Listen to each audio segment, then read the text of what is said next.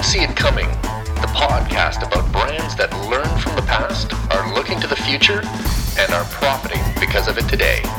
I'm your host, Marc Stoiber. Bootstrap marketing is a very, very hot topic today.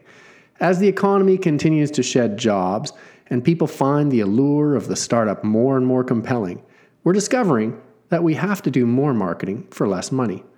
And we're actually discovering that it's a whole lot of fun.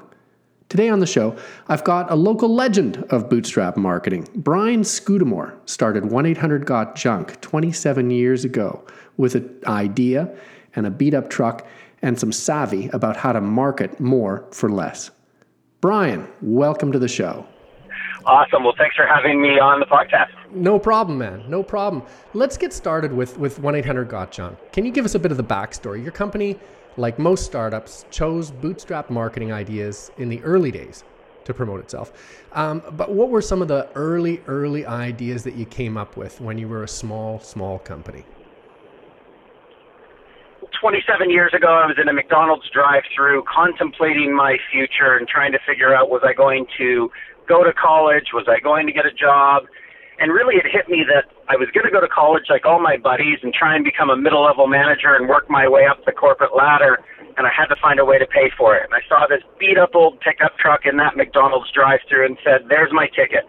I, I copied Mark Salling his business model, bought a truck of my own, formed the the Rubbish Boys at the time, which became 1-800 Got Junk, and got out there had a business that paid for itself within a couple of weeks and started to pay for my college education. And ironically, I dropped out of university because I was learning more about business by running one versus studying. Now, what did I learn from a bootstrap level? A couple of key things.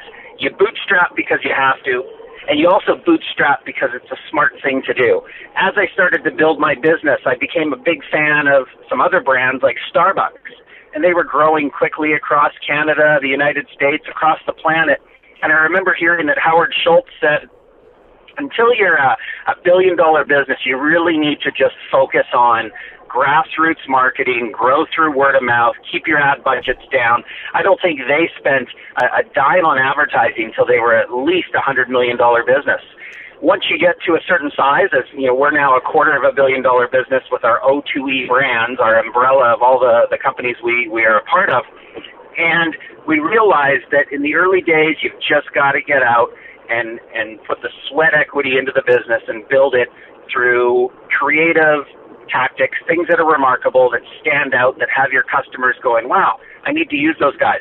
So what we used to do and, and still do today, we've got about 1,200 trucks today, but when we only had one, we'd find the most visible, high-profile intersection in the city that didn't have any bylaws uh, saying that we couldn't park there, and we'd park our trucks as big mobile billboards. 1-800-GOT-JUNK. People would see the name, the phone number, they knew what we did, and they knew who to call. Now that's as a business. Sorry, go, go ahead. ahead. Go ahead. No, no. No, uh, that I mean, I just want to uh, bring people up to speed because a lot of folks are used to seeing that now, but at the time that was revolutionary. Seeing these trucks parked all over, we were wondering what the heck was going on. Yeah, I didn't want an asset just sitting there. Here's my truck payments. You know, in the early days, it was a beat up old pickup truck. I didn't have truck payments. The truck cost me seven hundred bucks, and that was it. But as I started to get into newer trucks, I wanted to be the FedEx of junk removal. And you see FedEx trucks and vans everywhere. They're big rolling stock mobile billboards, and I wanted to do the same. And it, it made sense. There even became a point when we would buy trucks just to park. Uh, the truck payment made uh, it cheaper than a mobile than an actual billboard, and it was something that made sense to us. Now, there's a, a great story to the business model. You know, uh, back in the day, before 1 800 got junk, uh, when you wanted to get junk removed from your house, you either had to make a trip to the, the junk yard yourself, not an appealing proposal, or you had to go through the phone book, find AAA junk removal, probably get a couple of guys who spent some time in federal prison, and that was not an attractive proposal. So, in the words of Steve Jobs, innovation can become the best advertising too. And when people, when 1-800-JUNK pulled up at your house, that was incredible innovation, but it was also fantastic marketing. The way the guys and gals looked, uh, the way they worked you through the program, the way they followed up with a phone call, it was all bootstrap marketing. And it's interesting. Sometimes the biggest opportunities are right in front of you. You just need to open your eyes. Our our fourth business our newest brand is called Shack Shine. And what Shack Shine is, is window washing, uh, power washing, what we call house detailing, windows, gutters, power washing. It's a fragmented industry, very mom and pop, just like the early days of 1-800-GOT-JUNK. You expect ex-cons. You don't expect them to show up on time. They got a cigarette hanging out of their mouth. We are creating a brand in that space, house detailing, which will professionalize yet another fragmented service. So we still can innovate 27 years after starting 1-800-GOT-JUNK with Shack Shine and show people that we can do it again. So innovation is often right in front of you, and it's the simple things that uh, often work. Let's talk about the simple things. The name. One of the best things about 1-800-GOT-JUNK is that the name is the advertisement, and the name f- uh, drives you right to the company. Tell me about tell me about the name. Was there ever any hesitation about calling it 1-800-GOT-JUNK? I got excited over the ad campaign that used to do Super Bowl ads for Got Milk in the United States. And it led me to be inspired to create my phone number of 1 800 Got Junk. People would see the trucks, they'd hear the name, they do exactly what we did. If you've got junk, you know who to call 1 800 Got Junk. And so, no hesitation. The hard part was getting the phone number. I remember calling and, and the phone number wasn't in service and I had to track down through friends and family through the United States trying to figure out where this number was in service and who owned it. Turns out it was owned by the Department of Transportation in Idaho. And after literally 59 phone calls through to different people, I tracked it all on a sheet of paper. I ended up finding out one guy who worked in the phone room who was willing to give me this number that I was so passionate about having. And again, it, it's it's thinking differently, and it's believing so much in your vision, your brand, finding a way to get it. I got the phone number for free, and today it's a quarter of a billion dollar uh, business. Now that's that's a, it's a great story because you know I work with a lot of tech companies, and all they're trying to do is come up with clever names. You know, Xantrex and Duplex, and uh, you know, and you're going, why don't you just come up with a simple name that says what you do? And uh, 1 800 Got Junk is probably the best example I know of something like that, where you remember the name, you've got the phone number on the tip of your brain too. Yeah, and it's something that we don't go after phone numbers in the same way anymore because everything's all about search. It's all about search engines. People don't remember phone numbers. I couldn't even tell you my wife's phone number. I just know it's in my phone. And when I when I think of brands and we go into new spaces, we think of things that are memorable, that are descriptive. So again, back to the example of Shack Shine. Shack Shine. We'll we'll shine your shack. You know, take care of your home. Your home will love you. It's pretty simple stuff. I'm talking about simple stuff. It it all looks so simple in hindsight. When you see great bootstrap marketing like the 1 800 Got Junk uh, truck on the side of the road, it's fantastic. You go, why didn't I think of that? But you also see that the highway of bootstrap marketing is littered with the corpses of lousy ideas. What, in your opinion, do you have to do to get the bootstrap marketing right? You've got to do it consistently. You've got to keep going before you, you give up. You, you know, there's times when in a business you'll face what, what we call the chickening out period, where you just go, ah, I don't know if this, this marketing tactic is working. I'm parking the trucks around, but nobody's calling. Sometimes you need to give it time, consistency, a, tactic we did years ago was we had these blue wigs, and we thought, okay, how do we piggyback on to the Vancouver Canucks who are on a big playoff run? Their colors are blue. Let's take these wigs. We we bought a thousand wigs, cost us I think a, I don't know, thousand bucks or two thousand bucks, and we gave them out at the playoffs outside the stadium, and we said, here you go, wear this wig, get into the spirit, let's cheer on the Canucks, let's fill the stadium with blue wigs. We got three uh, live remotes going on at different news stations at the same time, three different people from my company. We had 60 media hits. We were on the front page of the province, the local newspaper. And it was one of those moments where you're like, wow, something so simple. Guerrilla marketing, absolute bootstrap, didn't cost us much at all everybody was like, wow, we're excited for these Canucks. And look what this 1 800 Got Junk Company is doing to piggyback on the spirit. And we, you know, we made it uh, rules at the head office that while the playoffs were going on, you had to wear these blue wigs inside because we were that pumped about uh, about them winning the championship, which didn't happen, but they, they we certainly had the spirits high. You know what's what's interesting about that is everything that you just said doesn't tie back to 1 800 Got Junk. What it ties back to is rooting for the hometown team, doing something for the community, getting something that everybody can get behind, as opposed to, hey guys, cheer for our company. Nobody wants to cheer for a company, everybody wants to cheer for the Canucks. So you did something that was, you know, unabashedly just boosting the local team and doing something great for the community, and it came back and paid you dividends. Yeah, it's it's having fun. It's standing out from the crowd. It, it's being remarkable, and and remarkable is a word that I borrow from someone who uses it quite often. One of my favorite marketers, Seth Godin, and he writes a book, uh, wrote a book called The Purple Cow.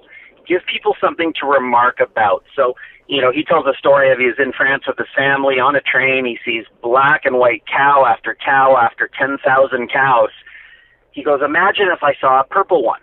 They wouldn't blend in, they wouldn't be ignored, they'd be remarked about. Mm-hmm. So Seth Godin says, What's that purple cow? What's the thing in your business or your marketing tactic that allows you to stand out from everyone else?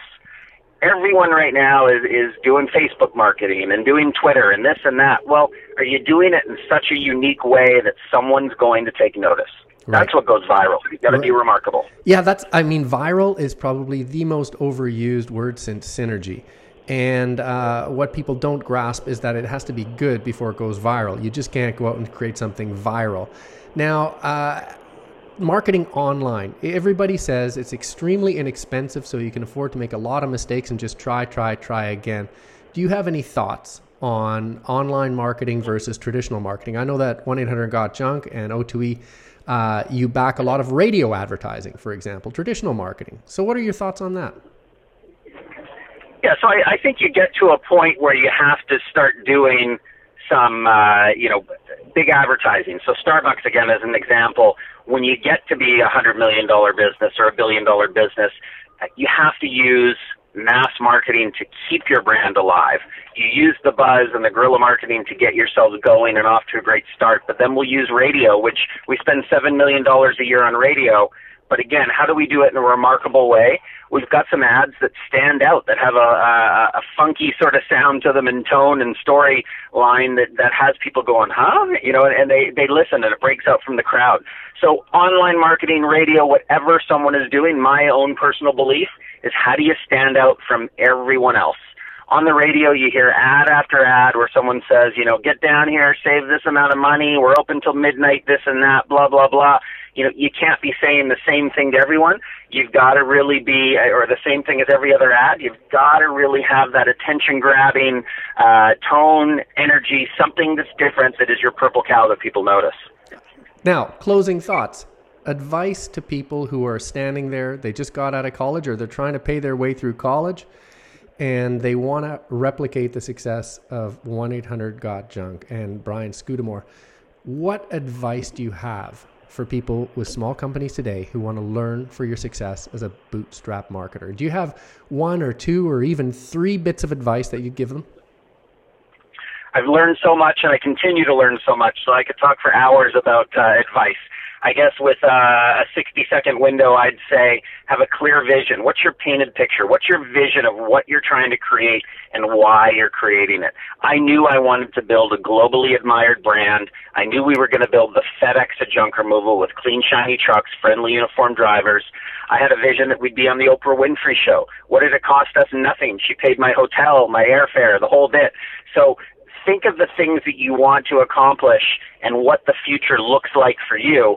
Don't get stuck on how to get there. If I had thought to myself, okay, we're going to be on the Oprah Winfrey show, how am I going to get there? I'd get trapped and overwhelmed and think it's such a bad idea, I'd take it off the list.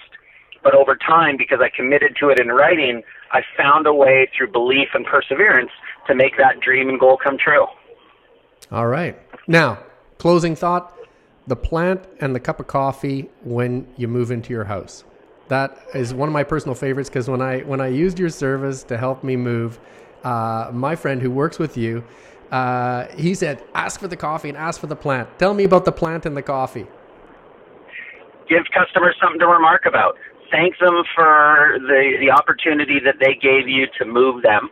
Our mission in You Move Me is about moving people, not just their boxes it's a little thing. When you bring a coffee to someone, you're starting the day showing you care. Hey, Mrs. Jones, you've obviously packed your coffee maker today because you're moving. What kind of hot drink can we bring you? We're going to be there in 15, 20 minutes. Oh, your husband would love something great. What can we bring you? And the plant at the end is just that little thank you that says, here's a, a nice potted little plant with a thank you card from You Move Me signed by the crew inside.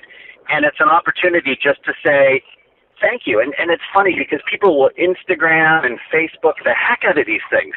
They'll take photos without us asking and they'll put them out on the internet.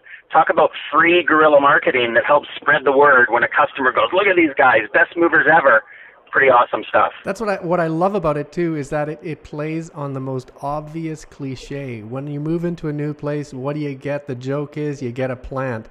But you've turned that into a remarkable marketing idea. People take pictures of it, and people like me are going, "I need my plant. Give me my plant." You you, you attach right. incredible value to a thing that's actually just a nice little smile. So hats off to you. Thank you very, very much for taking the time this morning. I know you're a busy guy, but thanks very much for showing us the secrets to success. Yeah, well, uh, thank you for including me, and you timed this thing perfectly because I just pulled up to my next appointment. So, uh, best of luck with your talk, and thanks, Marc. Talk to you soon, Brian. Bye. Okay, take care. You've been listening to Didn't See It Coming, the podcast about brands that learn from the past, are looking to the future, and are profiting because of it today. I'm your host, Marc Stoiber. If you want to get a hold of me, drop me an email at marc, M-A-R-C, at marcstoiber.com, M-A-R-C-S-T-O-I-B-E-R dot com. Have a good one.